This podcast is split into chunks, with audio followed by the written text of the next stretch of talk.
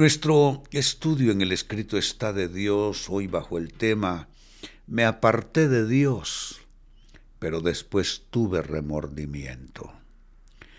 Amados hermanos, este tema nos describe a todos nosotros, porque cuando se trata de una vida enteramente justa, piadosa, temerosa de Dios, encaminada al bien, creo que todos tenemos un saldo desfavorable, un saldo en rojo.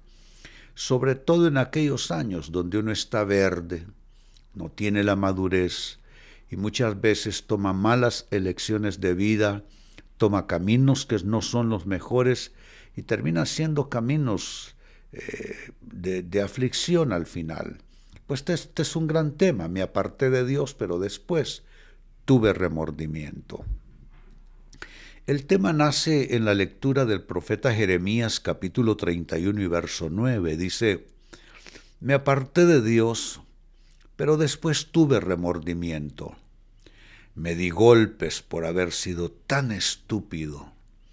Estaba profundamente avergonzado por todo lo que hice en los días de mi juventud. Claro que nos describe. Describe las decisiones eh, eh, erróneas que tomamos, las conductas erráticas que tuvimos en los días de nuestra juventud. Pero saben, eh, este pasaje, amados hermanos, e, es la reflexión respecto a los hierros y a los pecados de nuestra juventud, muy particularmente, de nuestra juventud.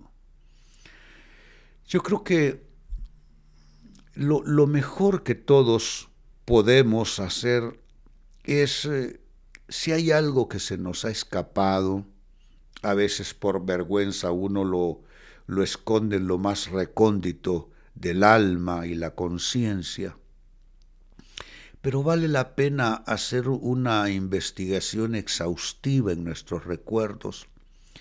Y si encontramos, amados hermanos, algún pecado eh, no confesado a Dios, porque Dios es nuestro confesor. Es a Él al que se le confiesan los pecados y afortunadamente a Biblia abierta podemos declarar que no necesitamos un confesor entre los hombres. No es necesario. ¿Por qué? Porque nuestro eh, sacerdote y el que es el intermediario entre nosotros y Dios es Jesucristo. Él es nuestro sumo sacerdote, por tanto no necesitamos mediación humana.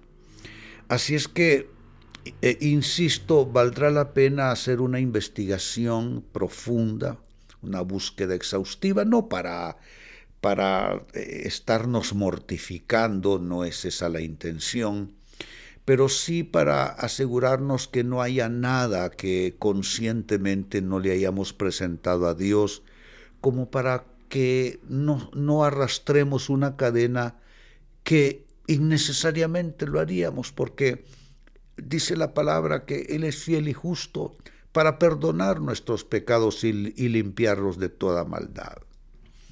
Pero esta escritura, además de lo ya mencionado, marca un antes y un después en nuestras vidas, claro que sí.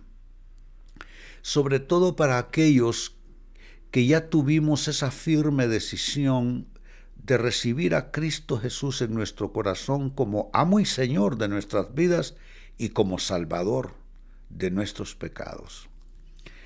En la vida de todo cristiano debe haber un antes y un después, es decir, una fecha parteaguas.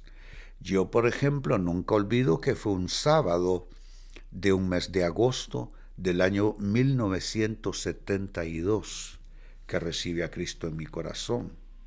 Por cierto, estaba drogado, porque yo mi juventud la, la, hice con mucho desorden de vida y mucho malgasto de vida, pero sí recuerdo esa noche que a pesar de haber consumido sustancias antes de llegar a ese lugar, uh, recibí a Cristo en mi corazón entonces el texto no necesariamente tiene que ser visto en, forma negativa, es un antes, marca un antes y un después en nuestras vidas.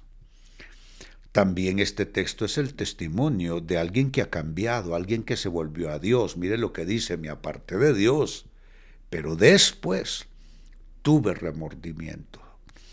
Y entonces eh, creo que también describe nuestra condición de conversión a Dios. Ahora, si me está escuchando en este tema una persona que no ha entregado su vida a Cristo, que no ha convertido sus caminos a Dios, que no ha confesado sus pecados y tampoco renunciado a ellos. Claro, esta escritura puede ser que le golpee un poco, pero si le produce ese remordimiento que dice el texto, el remordimiento debe ser una catapulta que nos lleve a la conversión, al arrepentimiento remordimiento y, arrepentimiento no es lo mismo. El remordimiento básicamente es esa incomodidad en el corazón, esa incomodidad de ánimo y de conciencia que nos lleva a tener un corazón arrepentido. La diferencia es que el arrepentimiento es una renuncia total al mal practicado, eh, un, un, rechazo total de tal manera pues que ese arrepentimiento hace que la persona diga yo nunca más voy a volver a esto con la ayuda de Dios. Y un comentario final es que esta escritura también nos recuerda esa profunda vergüenza que habla exactamente lo que ya estaba yo mencionando, el necesario arrepentimiento. La Biblia dice que si decimos que no tenemos pecado, nos engañamos a nosotros mismos y la verdad no está en nosotros y le hacemos a Dios mentiroso. Pero si confesamos nuestros pecados, Él es fiel y justo para perdonar nuestros pecados y limpiarnos de toda maldad. Padre, hoy bendigo a tu pueblo. Y hoy esta escritura la usamos como un bálsamo para nuestras vidas. Me aparté de Dios, pero después tuve remordimiento. Me di golpes por haber sido tan estúpido estaba profundamente avergonzado por todo lo que hice en los días de mi juventud. Padre, hoy declaramos que hay un corte total entre nosotros hoy día y los hierros del pasado. Agradecemos tu perdón, agradecemos la vida nueva que tenemos en Cristo Jesús y agradecemos que no estamos cargando el efecto de nuestros pecados, porque nuestros pecados han sido perdonados. Y si tú, hermano, hermana, estás recibiendo esta palabra que se imparte, alza tus manos conmigo y también pongamos el sello de fe diciendo, lo recibo de Dios, lo recibo de Dios, lo recibo de Dios en el nombre de Jesús. Amén y amén. Qué linda palabra en esta noche.